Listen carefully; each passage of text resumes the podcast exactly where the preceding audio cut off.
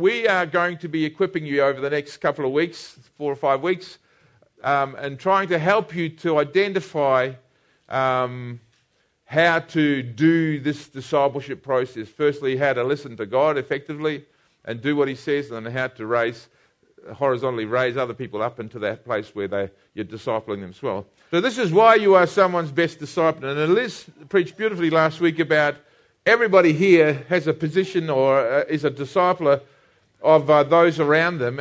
And uh, it's been my experience that discipleship starts well before they actually get into the place where they are converted. Uh, a person comes to Jesus after somebody's been spending some time with them, talking to them about the Lord and witnessing to them about the Lord and sharing their faith with them. So usually it, it happens. Discipleship starts when, you know, Jesus comes down to the side of the uh, beach and says, "Follow me."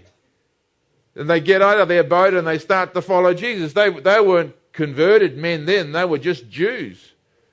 They didn't know who Jesus was. They didn't know what it was all about. They they began well before they got converted. But well before they asked Jesus to come, they started to follow Jesus.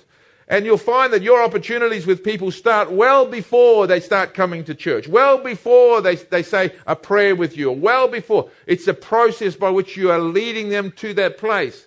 I remember when John, I first met John, John sat uh, opposite me and we were talking and we were starting to talk about things, and he said, "Hey, I don't mind talking, but don't you talk to me about the Holy Spirit," he said to me. And here he is today sitting in church. And I think to myself, well, how did that happen? I, I didn't I didn't force John. I didn't put any pressure on John. I just prayed for John, and the other guys around us prayed for John. And God started to work with John, started to move with John. And so the process starts a long time before you actually get to a place where you pray a prayer and ask Jesus to come into your life. It starts well before. So this discipleship process isn't just when somebody says a prayer. It starts before. So you should start now talking to people around you and think in your mind when you're talking to them, if I can bring them to the Lord Jesus, and, and if they give their hearts to Jesus, then I can take them further. They can be my disciple, and I can I can start working with them like that. That's how we have to think. Amen? All right. So why are you someone's best disciple? I've turned that into a question. I've said, why are you someone's best discipler? Now, this is not on your notes to start off with, so if you want to write it on the back of your notes, that's okay. You can write some ideas down there. I think that you're, God, you're, you're the best discipler because you know your condition before God. You know your condition. I mean, before you can actually say, "Save me, Jesus," you have to know that you're in danger. You have to know that you are lost. I mean, half the people that I talk to, or even more than half the people, when I say, "Can Jesus can save you?" they say, "Well, you know, I don't even think I'm lost." Why would, what, you know, they don't even know the condition that they're in. They have no idea that they're in a dangerous place. They have no idea that uh, if they were to die right now, they would go to a place which they would be extremely unhappy about. They have no idea because they just don't know. And, and, and, so, but you know, you know, because you have come to a place where you understand. You know, the Bible tells us in Romans chapter three, verse twenty-three, "For all have sinned and fallen short of God's glory." God is very good, and I want you to understand this. He is so good. He's immensely good. He's morally, intrinsically good. Say, morally, intrinsically good. That means that there is no darkness in him. There's no evil in him. There is no darkness or, or, or blackness in, in God. He is always good. Now, when he's, be, when he's very, very good, he must punish that which is wrong, because that which is wrong is bad. So if God is completely good, he must punish that which is wrong because it's bad. If he doesn't punish that which is wrong, he has corrupted his nature. Do you understand that? He ceases to be good if he doesn't punish the bad thing.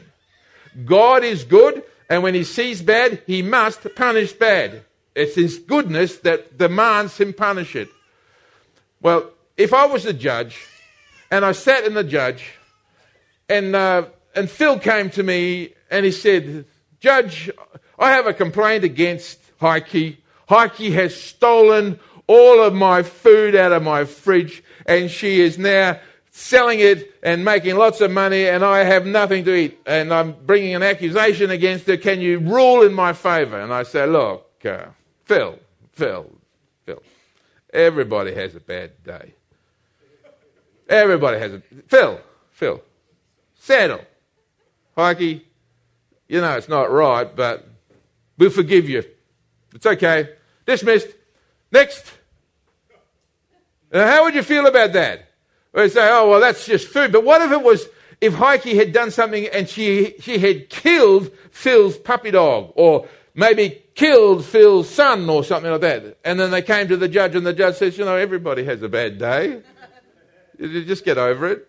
Dismiss it. You'd say to that judge, that judge is completely wrong. He is corrupt as a judge. You'd say there's corruption in the legal system. We want, we want a penalty. We want, we want justice. We're looking for justice. You can't get justice in life unless you have something that's absolutely good and that will bring punishment for that which is bad. There is no justice in this world unless there is somebody saying what you're doing is bad and you're going to be punished for it. When you uh, somebody steals somebody from you, you go to the court and you say, deal with it if you catch the person, and you want punishment, you want restoration of the stuff that was stolen, right? That's what goodness is. It stands there and it must not be corrupted. So he must punish that which is evil. The Bible says in Isaiah fifty-three, verse six, and you all know this because you sing Colin's songs, we all like sheep have gone astray, we have turned each one to his own way, but the Lord has laid on him, that's Jesus, the iniquity of us all. So, you know, ba ba do ba ba. That's what it goes like. So what what it says there, yes, you all broke the rules, and we know what the rules are. We, we know what the rules are. Jesus told us what the rules are. The Ten Commandments are the rules. We broke all the rules. We stole, we told lies, we did things that were wrong with our neighbour and our neighbour's wife. We we we deceived one another.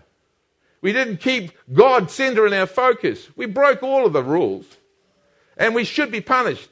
But the Bible says in Isaiah, he took all of that punishment and he laid it on his son Jesus, so that Jesus would receive the punishment, not us. I mean, there's the justice of God. He's got to punish it. But there is also the grace of God whereby he's taking the punishment for you. That's kind of amazing, isn't it? I bet if I was on death row, really on death row, and I was going to be taken out and shot the next morning, and somebody said, you know what? Somebody stood up just before you woke up this morning and went outside and they got shot in your place. You're free to go. You would feel elated about that, wouldn't you?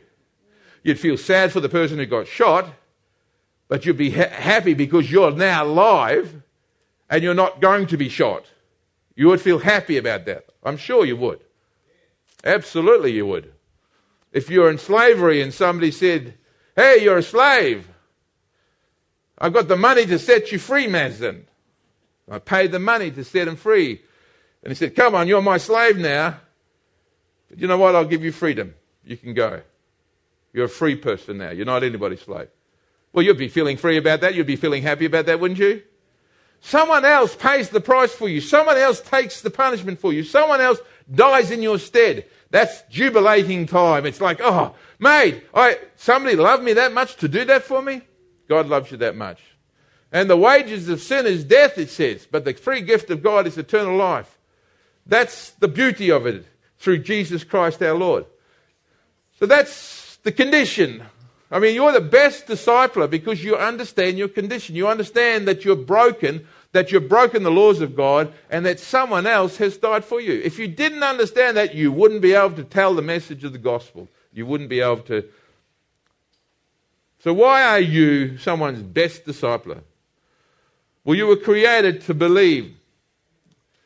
Everybody says, they say, I don't believe. Some people say, oh, I don't believe in God. I don't believe in, in Jesus stuff. I don't believe.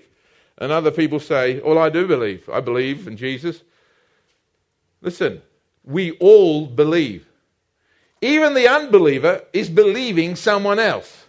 We all believe something. I believe the world. I believe what the world is saying. I believe in evolution. I don't know if it's true, but if I choose to not believe in God and I believe in evolution, then I have something that will take God's place. If I believe, I say I'm an atheist, I say, I believe that there is no God. I can't say for sure that there is no God. You know, an atheist is a very foolish person.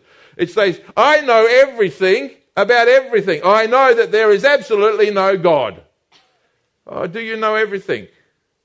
Do you know my mother's middle name? I don't know your mother's middle name. So you don't know everything. Maybe God is outside of your knowledge. You say you don't know him, but the Bible says the fool has said in his heart there is no God, because he's got to say he knows everything to say that there is no God. And he doesn't know my mother's name, so there are things he doesn't know. Maybe God is like my mother's name, outside of his understanding. So we were created to believe. We were created to believe something. Everybody believes something. You either believe in the, the world, the flesh, and the devil, or you believe in Jesus, you believe in God. You either believe in a religion, a false religion, or an idea that comes from the world, or you believe in Jesus. You believe. Everybody was created to believe. We're all hardwired to believe. That's the way God made us. We don't know everything. We have to believe. And this is what the Bible says. And why did Jesus come into the world? And this is where you start writing, because this is one of the questions on your sheet. We're told that Jesus came into the world, that God sent him into the world, not to condemn the world, but to save the world through him. So God saw our plight, God saw the situation that we were in, and he did not sit there and say, well, you deserve what you're going to get.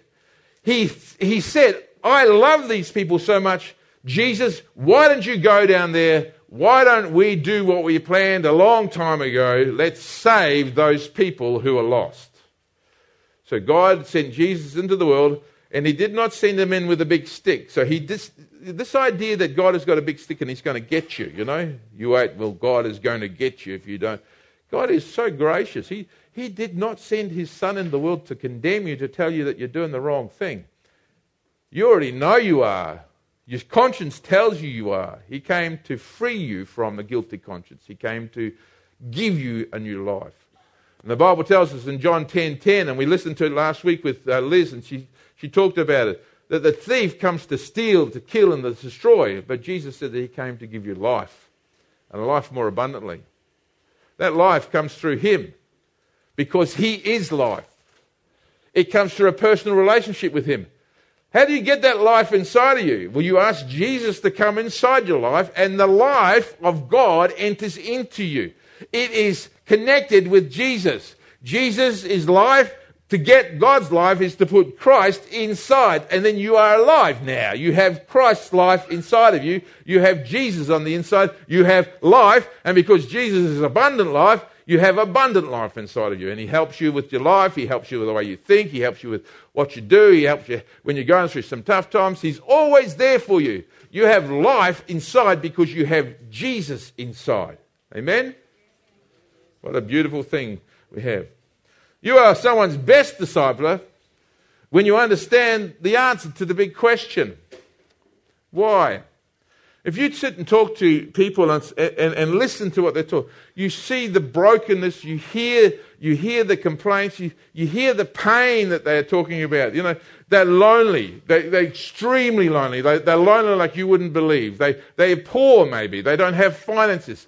They are confused about life. They, they, they, they have nowhere to go. It's pointless for them. They are struggling in their own walk. They're sad before you, be, before you can... Be, more than you can even comprehend. They have a sadness, deep sadness on the inside. Their lives are pointless. And you say, but I know the answer to that question. Man can't find the meaning of life until he finds life itself. You can't find what you're merely meant to be doing in life until you find the one who is the author of life. He is the beginning and the end. He is the beginning of your life and the end of your life. He will. He helps you. You can't, you can't know where to go in life until you find Jesus. You'll be wandering around looking for truth. You know, I'm trying to seek the truth. Why are you doing this stuff? You know, I'm trying to seek the truth. I want to find myself. I want to find the truth. And they search in every way. You know the answer. Who's the truth? Jesus says, I am the way, the truth, and the life. And when you have Jesus to come into your life, you have the way, the truth, that you know the answer to the problems. That doesn't mean that all your problems go away, does it? But it does mean that Jesus is there to assist you through all of those. And as you just yield to him, he will help you and guide you and lead you and direct you and, and minister to you through all of those things. So that all of the rains and the winds that come upon their lives will come upon your lives. But there is no foundation in their lives. and they will fall, and they complain and they fear that they will fall. But the Bible says if you build your house upon the rock, if you live your life in obedience to Jesus and you follow his, when the winds and the waves blow, the house stands firm. It doesn't come down. So you know the answer. You know the answer to the big questions in life. So what's God's promise to those who believe in his Son? Jesus says this, God says this, for God so loved the world that he gave his one and only Son, that whoever believes in him shall not perish, but have everlasting life. I want to talk to you about believing, because even the devil believes and is not saved. So the believing is an interesting word, because it can mean rely on and trust on, you know.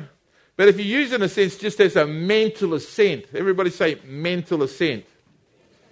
Well, what do I mean by mental assent? I mean, I, you know, it's something I give activity of my mind to. I say I believe, but do I really exercise faith in it? I don't know. You see, the devil believes that there is a God. He knows that there is a God, but he doesn't exercise trust and reliance on God. He's independent from God. So when we say believe, and when we read this here, if you believe in Jesus, it means put your complete trust and reliance on Jesus. Okay, that means you have to put both feet on him and stand and say, I will do it because you tell me to do it, even if I don't understand why, I'm going to do it. That's what I'm going to do. I'm going to trust and b- obey. I'm going to trust and believe you are the one who's guiding my life.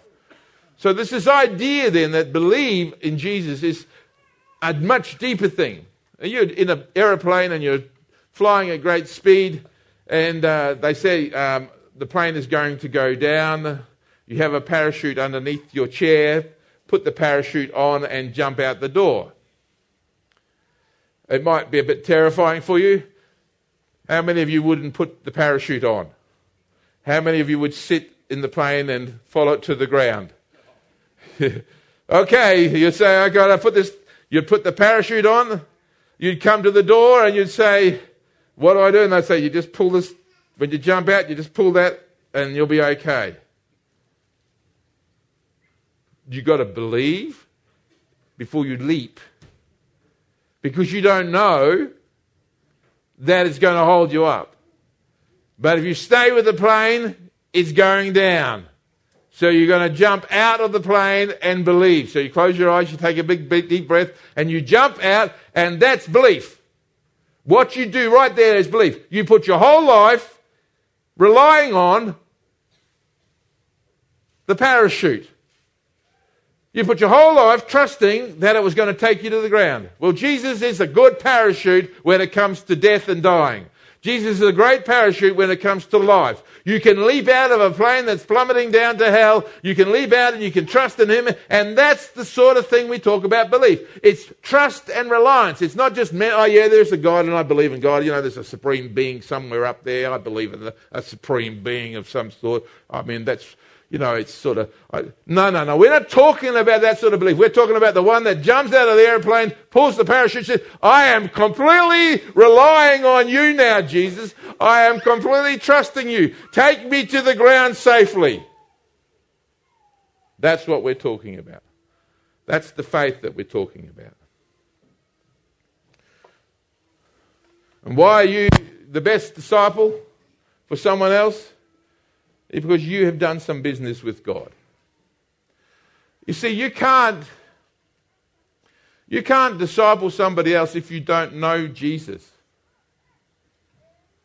If you don't know what it's like to talk to God. It makes it very hard to disciple somebody else.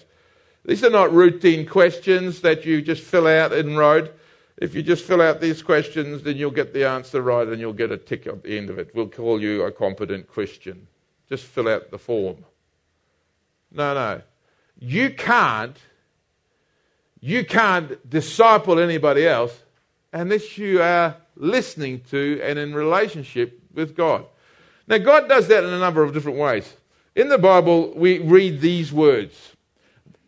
It says, he came to that which was his own. That means he came to the Jews, but the but his own, the Jews, did not receive him. Yet to all who did receive him, this is talking about Jesus, to him, To those who believed in his name, remember that's hanging off the parachute, he gave them the right to become children of God. So those who, those who are going to trust in Jesus, going to trust their whole life to Jesus, he gave them the right to become children of God.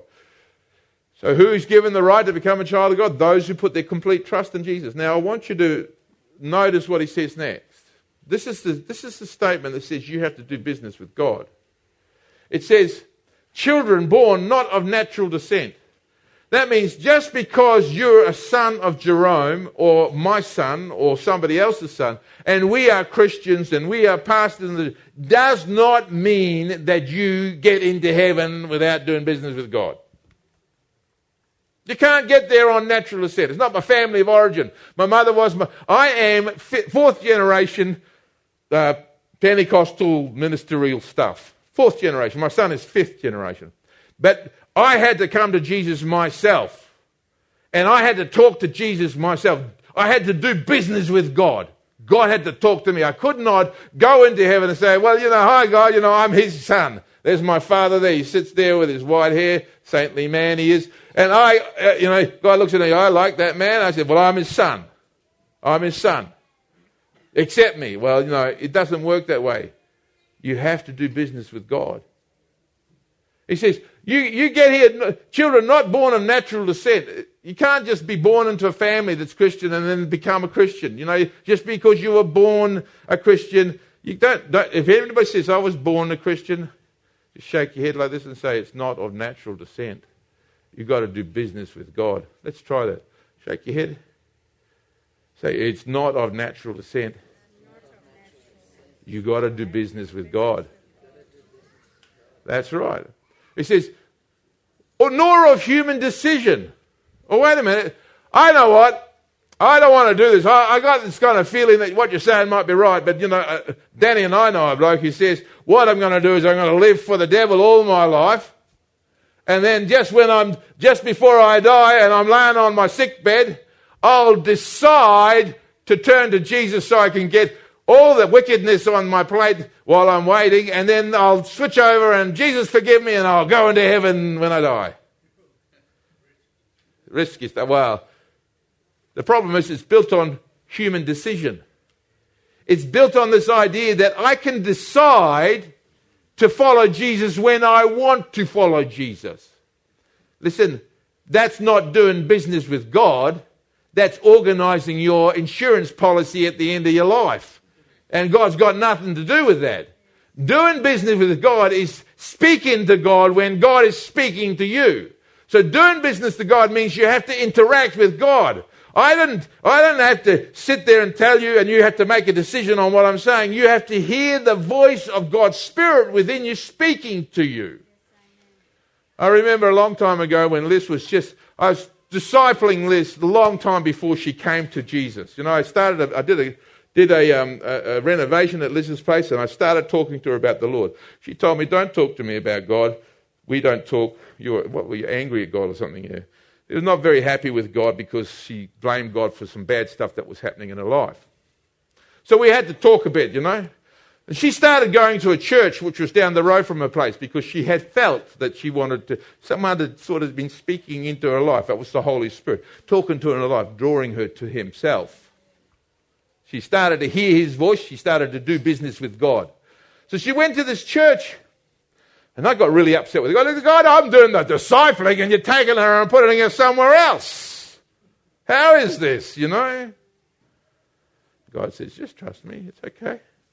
Well, I got a phone call one day. I can remember really clearly, and she walked out of church. You were upset. Something the pastor had said, and you had this feeling on the inside that everything wasn't quite right on the inside between her and God. So I explained what she was feeling. I explained the conviction of the Holy Spirit and how it was like, like a hook, drawing him, drawing her to himself. She was doing business with God. And then we prayed together on the phone where she gave her heart to Jesus on the phone. That was the day she said she noticed the difference in her life. She was different to those around her. She could sense that now. No great emotions, but a sense of God had changed something inside of her. You see, that's doing business with God. You weren't there. I wasn't there. But God was there doing business with Liz. Speaking into her life. Drawing her, convicting her, challenging. And the Bible says the Holy Spirit convicts the world of sin and judgment and righteousness. That's what he does. You got to do business with God. You can't be a child of God unless you do business with it. You can't come here and say, well, I'm just making a decision to come to church today. You know, if you don't understand that God's involved in that whole process, that you're here because God's been working on you, you're missing the point. God wants to have a relationship with you. He wants to. Ha- it's not because your family's here. It's not because you're making a decision here. It's not because you're forced by somebody. Somebody said, husband's will. You know, you will come to church, wife. You will do what I say. Come to church now. You won't get to heaven because somebody forces you to say a sinner's prayer. Because you get manipulated. You know, ask Jesus into your heart, or I'll chop your head off. There's a motivation, a force. If you don't say, Jesus is Lord, I'm going to chop your head off. Yeah, I know, I know. That's why I'm saying it. The Bible says, force will not get you there. You can say, okay, I feel forced, but I'll say Jesus is Lord. Doesn't mean you're saved. You just said it. It's human force.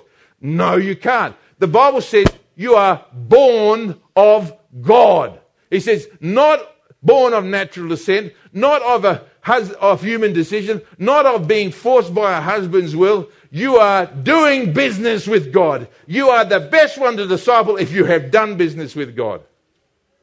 Now ask yourself this question. Are you aware that you've been doing business with God? That's a big question. Are you here because you're manipulated to be here? Are you here because you ought, think you must, should, not, must be? Or are you here because inside you're feeling the Spirit of God drawing you here? You feel it on the inside. It's not anybody, anything saying. It's just inside, something's changing on the inside, and somehow God is getting to you. That's doing business with God, and you're the best one to tell others about that. If you've never done business to God, you can never help anybody do business with God. Why are you someone's best discipler? Because you understand your personal responsibility. I mean, in a world that we live, we, we live in a world where it's it's really easy to blame everything on someone else.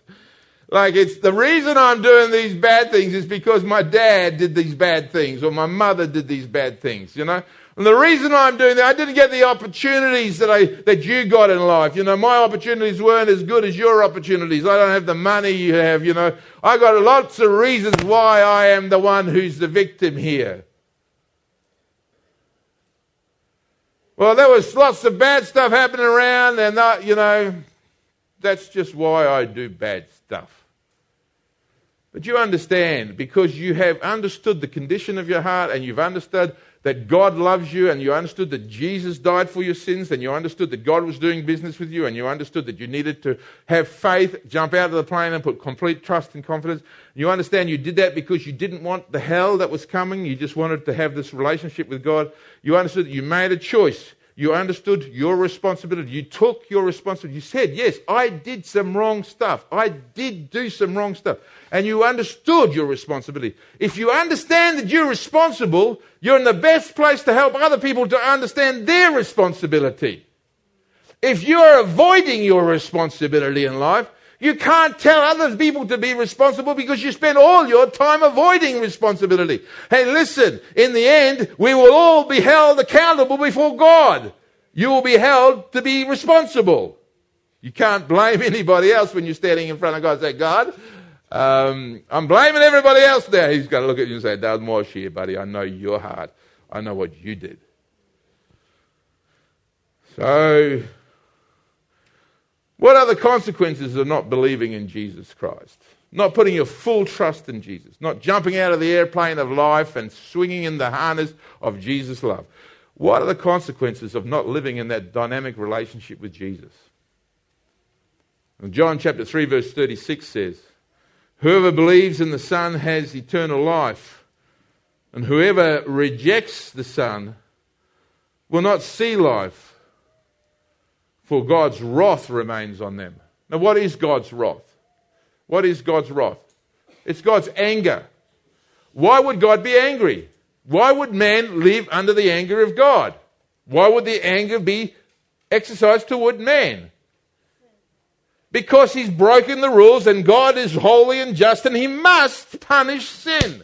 So if you don't deal with the fact that you've broken the rules and you think you can live outside of Jesus, who's the protection of your life, he's the one who covers you up. Remember, he went like this when you were going to get a belting, and he got the belting instead of you. Beat him now while I'm covering him up. He covered him up, and then he took the lashings for you. And he stood back and said, now trust me, I want to walk this life through you. I want to, I want to live with you. I want to just trust me, swing in the, the harness of my love. Walk with me, talk with me. That's when we're living in God's love, because we're living in relationship with him. And if you step outside of that, you step out into a place where there is no protection. Well, where does your protection come from? For the one who covers you? Jesus covers you. He protects you. You step out. I don't want Jesus. Well, how are you going to live out there? It's coming. The wrath of God is coming. It's not because he's a meanie. It's because he's holy. And he will punish that which is unholy. You've got to remember that.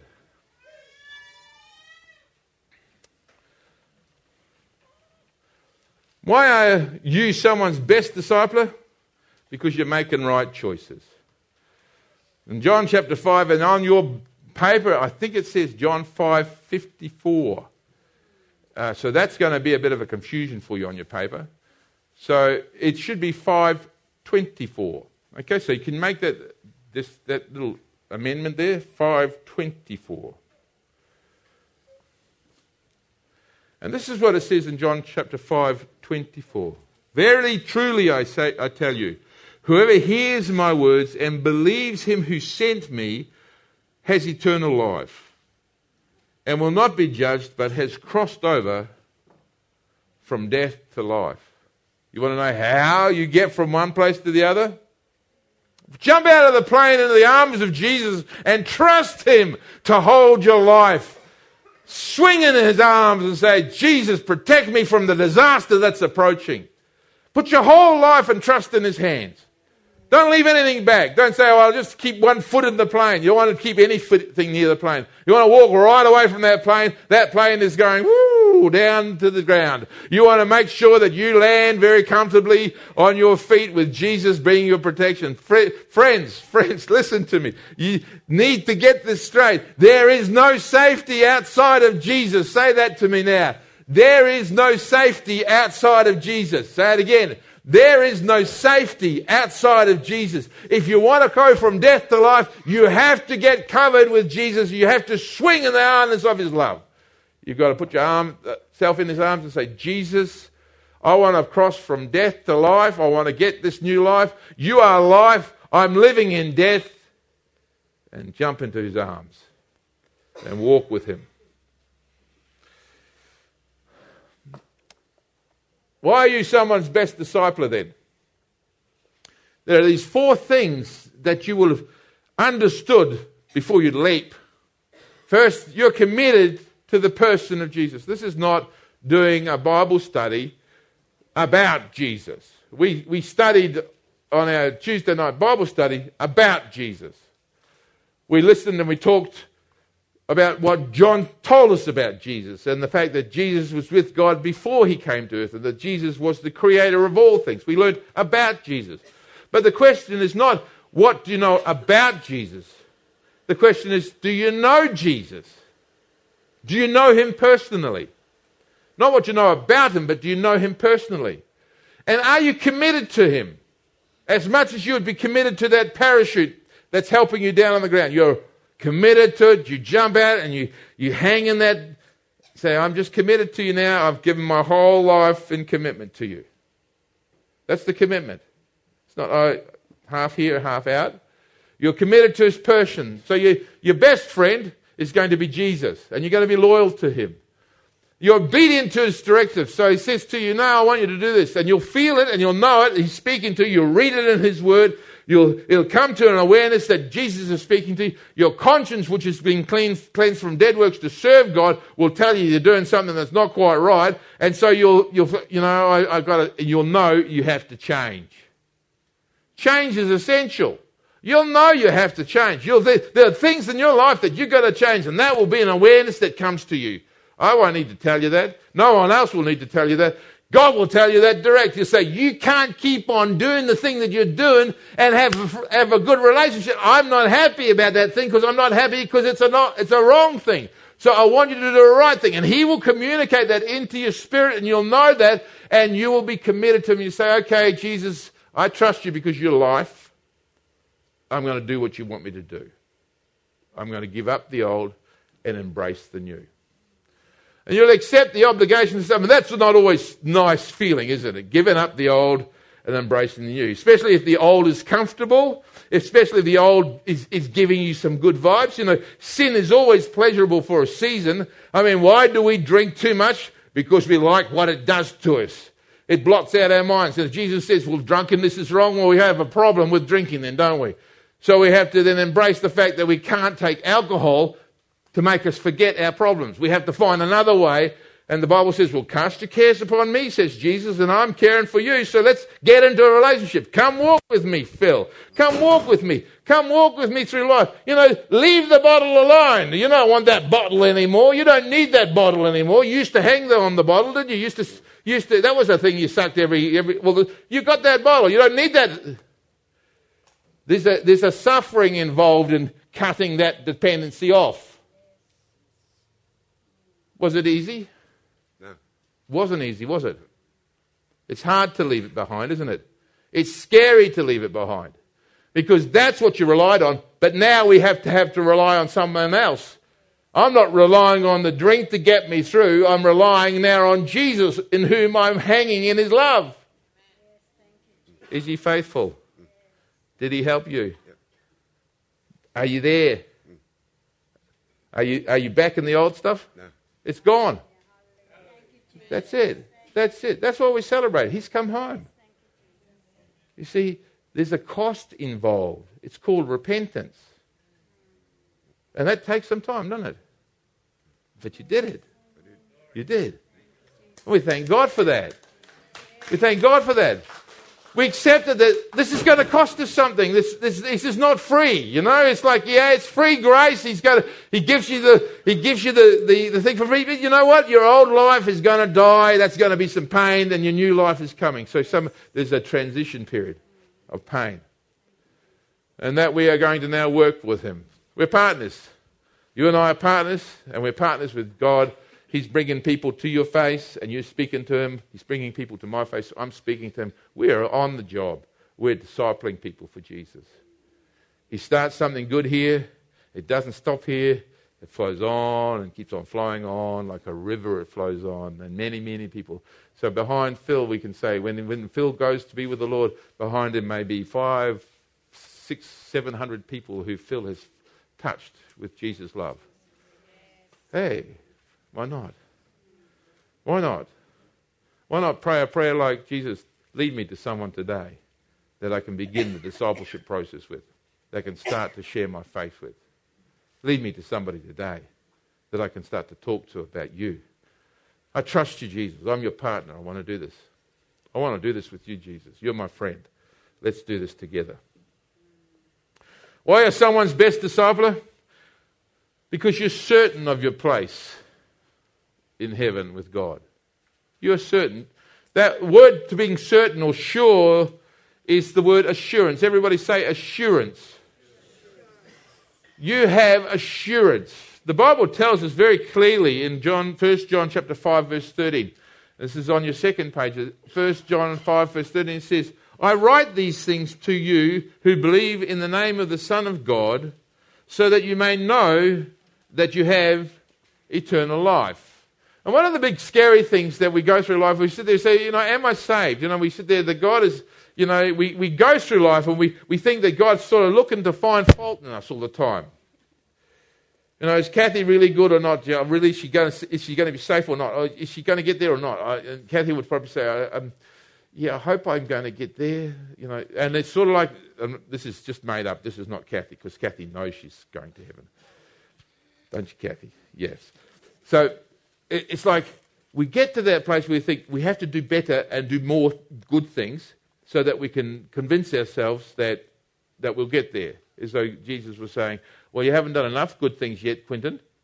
Uh, you have to do more good things. Well, then, then you're not saved by his grace, are you? You're saved by the good things that you are doing. Now, the good things that you do come because you are saved by his grace, not because you are trying to get saved by his grace. So you don't do good things because you're trying to earn your way to heaven, because heaven is given to you at the beginning. You got it. It's yours. And now he says, come with me, let's walk together in life, let's get on with our life, let's do good things, because you're created good now. I've made you good. So you don't have to do good things to try and earn his goodness. We can know that we have eternal life. Turn around to the person beside you. Do you know that you have eternal life? Uh,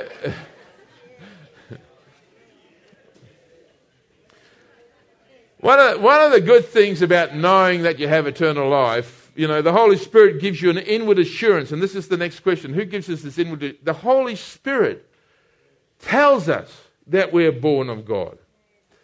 That if you don't have this, this is no, I want you to listen to me. If you don't have this, you need get you need to get this. This is the product of doing business with God. If you've never done business with God, if you never sat down and, and asked God to, to, to sort your life out, and you've dealt with God and God spoke to you and you've responded to him and said, God, I, I, I'm needing you, and you've asked him to come in and you've done, you won't have this. If you're just doing the church thing here, you come along and just doing the church thing, you won't have this inside. You'll think it's a religious thing you have to do. You won't have this inside. This is for those who have been born of God. This is what happens on the inside. The Holy Spirit, he says, he bears witness with our spirit that we are children of God. So you will know on the depths on the inside of you that you are God's child. You will know. I, I, I I can't convince this man that he is not a child of God. Why? You know you are. He knows he is. Why does he know that? Because he did business with God. God challenged him. God spoke to him. And then he responded and said, I want to ask Jesus. You were there when it was Tuesday night, wasn't it? I want to ask Jesus into my life. I've never done that before. I want to respond to him. He did that on a Tuesday night. Jesus came into it, and he knows it now. This is, this is a witness on the inside. You know you're different. I remember, I'll go back to Liz's situation. I said, do you feel different? You know, I expected angels to be climbing out of her ceiling going, hallelujah! You know, this is a party going on in heaven when one sinner repents. And I expected to hear the trumpet shouts, and everything go. And then she said, there was no emotions. But she knew, I said, what is it? She knew she was different. There was no emotions attached. She knew she was different. She knew she was different to what she was before. That's a conviction. Not an emotion, it's a conviction. Now, do you understand the difference between conviction and emotion? Emotion is something I feel, and then tomorrow I don't feel it. So today I feel happy, and tomorrow I don't feel happy. Today I feel sad, tomorrow I feel glad. It changes and changes. When the wind blows, I feel a different emotion. When the, when it changes again, I feel something different. But a conviction is something that you know, even though it doesn't matter what you feel. It's something that you know. It's something that you know that you know. The only way they can really express that knowing is when you wake up, and it might be Monday morning, and it just feels like a Sunday morning. Like you, you just, oh, and you just feel your emotions say, you know, lay back in bed, it's Monday, sleep, it's still the weekend. But then in your mind, you know it's a Monday and you have to get up. It's just here, you've got a conviction about that. It's different to the emotion. A conviction is something that you know is true, even if you don't feel like it. It's there, it's true. And the Holy Spirit is the one who bears witness with our spirit that we are children of God. If you don't have that, friends, you need to get that. Don't go further to the day than trying to get that conviction from God, that you're born of him. Ask the Holy Spirit to communicate to you in no uncertain terms that he's there with you, that he loves you, that he cares for you.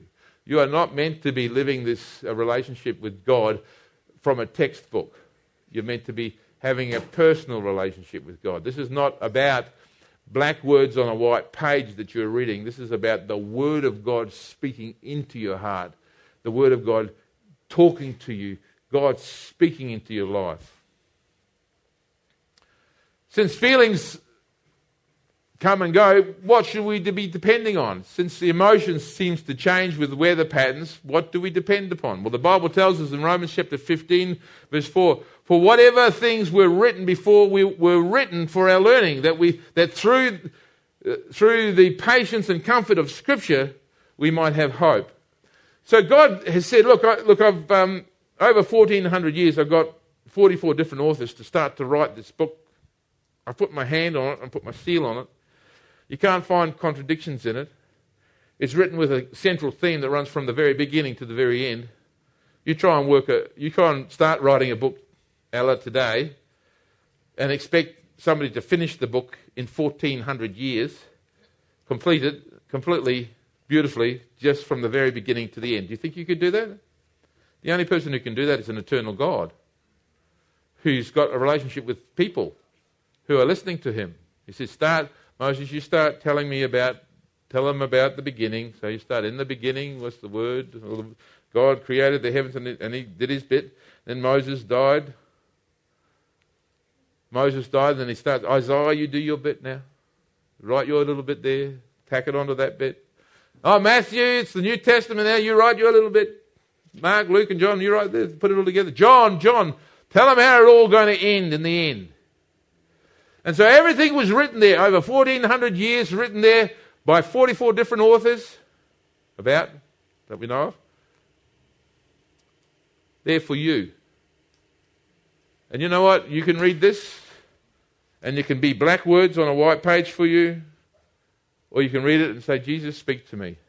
And the way you approach this will tell me whether you're alive or dead.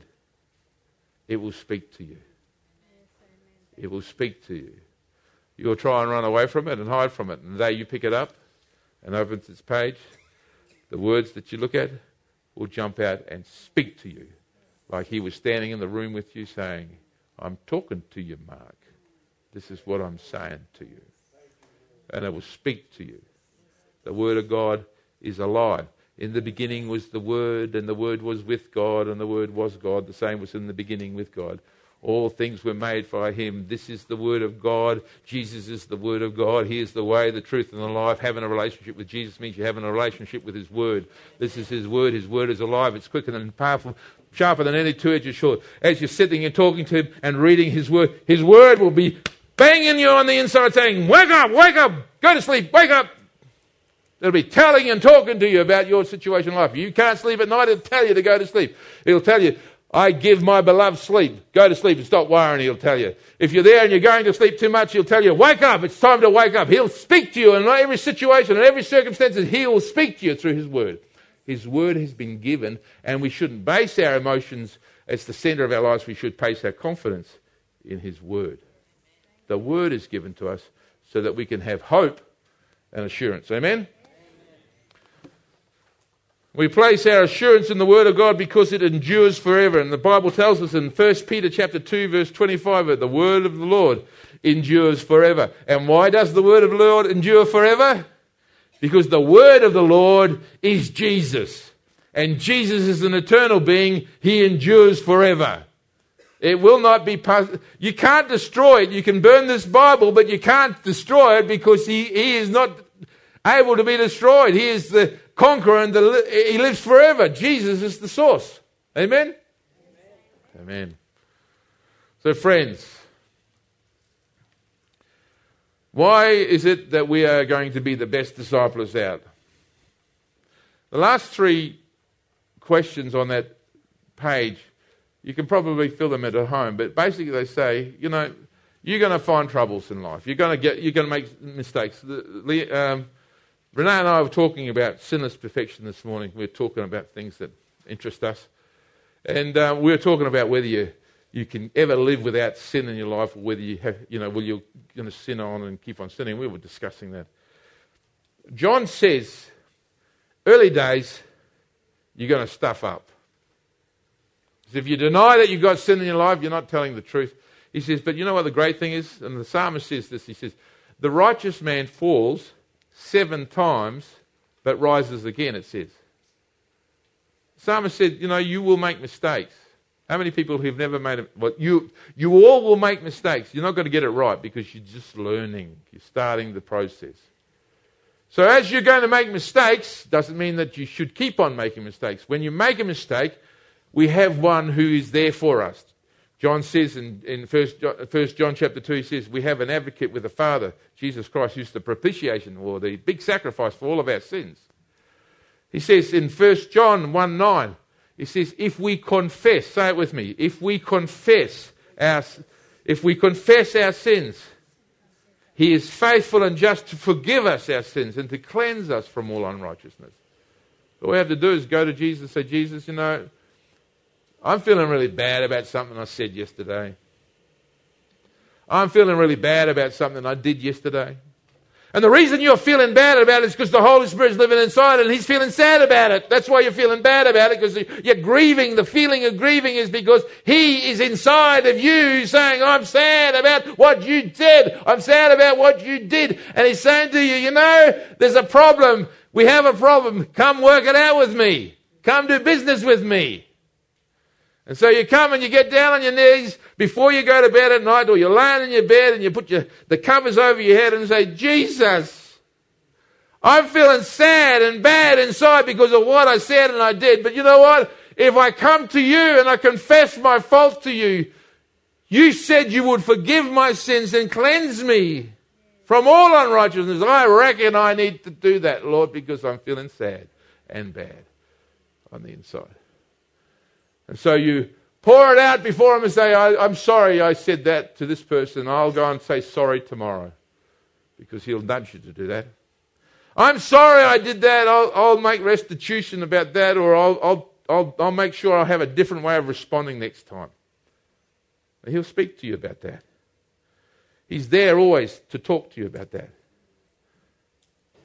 And nothing that you go through in life, in First Corinthians chapter ten, verse thirty, it says, nothing, no temptation that you will encounter in life is going to be too heavy. You know why? Because he's going to stand there with you. He's going to make it able for you to stand up underneath it, so that if it comes upon your life, he's going to be there with his arms around it. It can blow this way, but he, if you just trust in him, he will keep it off you so that you can endure it. That's the way he does it. Nothing in your life will come against you that will be able to undo you, because your relationship with Jesus is going to be so strong that it will help you to bear up underneath it. You say, I can go through this. And some of you will die for your faith. Some of us will die for our faith. It will be hard. We will face it. We will have to die for our faith. I know that. We will have to die for our faith. And at that point of time, we are not standing alone, but with him who stands within us to strengthen us, to give a good account of Jesus. Amen. Because nothing is going to be too hard for us. You know why? We're not going to quit. Nothing is going to stop us. We are not. Why you are someone's best create, best discipler? I'll tell you why. You love Jesus. You love Jesus. That's the bottom line. You know why? Because you, you love Jesus. It's, can I tell you about my friend, my best friend, Heike? Let me tell you about my best friend. Let me tell you about how I love Jesus and Jesus loves me. And let me tell you what he's done for my life, you know. Let me tell you, I can see you're really sad. I can see you're really unhappy. I was sad and I was hap- unhappy once, but Jesus came into my life and he gave me something. Let me tell you about what he gave me to do. When we go around and talk to people around, like, you know why it's easy to talk to them about this stuff? It's not about convincing them about a religion. It's not. It's telling them about your friend. Let me tell you about my friend Jesus. Let me tell you about his love. Let me tell you about his grace that pours out. I know you're feeling really guilty because of what you've done. I know you're feeling broken and you're feeling really alone. I know you feel like there's no one there. Let me tell you about my friend Jesus who was there for me. That's why you're the best disciple there is. Because you love Jesus. You love Jesus. Now listen, friends. This may have challenged you somewhat. You think, I don't know whether I have that inner witness about being a, a child of God. I don't know whether I do those things that you've said today, Mark. I don't think I have the assurance that if I were to die today that I would go and be with him. I, that assurance is not there. Well, you don't have to go any further. We bought a cake today so that we could say, welcome home. You know, today can be a day of celebration because you can say, I've been in the cold for too long and what I want is I want to come home. It's time for me to see Father God with his arms stretched open wide and me to run into his arms, to give him a big hug and to walk with him for the rest of my life together. Hey, let's get out of the plane that's plummeting down onto the ground. Let's jump into that parachute of Jesus' arms. Let's come to Jesus and say, Jesus, if you still want me, I'm here. I want to be the best discipler for you. Amen? Amen. Stand up, shall we? Close your eyes. Friends, this is a moment when Jesus has probably been speaking to your heart. You've probably seen some inconsistencies in your life. The Holy Spirit is very faithful. He's careful and He'll be speaking to you. You're doing business with God. If you're here today, you'll be doing business with God because God is here and He's here to minister to you. If you felt like there was something missing in your life, if you felt that you just you just don't have that assurance, you want to, you just think that this, you just want more of Jesus. You want to just put your hand up and let's once and for all just do this for Jesus. Okay, okay. Father, you see all of those hands that are raised here. They, some of them, Lord, we know that they love you. We know that they just want more of you, Jesus. And some of them, Lord, we're not sure where their hearts are, that you know where their hearts are. And they're responding to you now, Jesus, to say to you, Lord Jesus, take it all. We want you. We don't want anything else. We want to walk this walk with you, Jesus. You are the one who leads us and guides us. You're the harness in which we jump to escape a plane that is going down, Lord Jesus. You're the one whom we trust. You're the one who we care about. You're the one whom we love. Lord Jesus, I pray right now that you would touch each person who's raised their hands. Give them that awareness that you love them so much. Fill them so full of your Holy Spirit, Lord Jesus. Testify with them that they are now children of God. They've been born of you, Lord Jesus.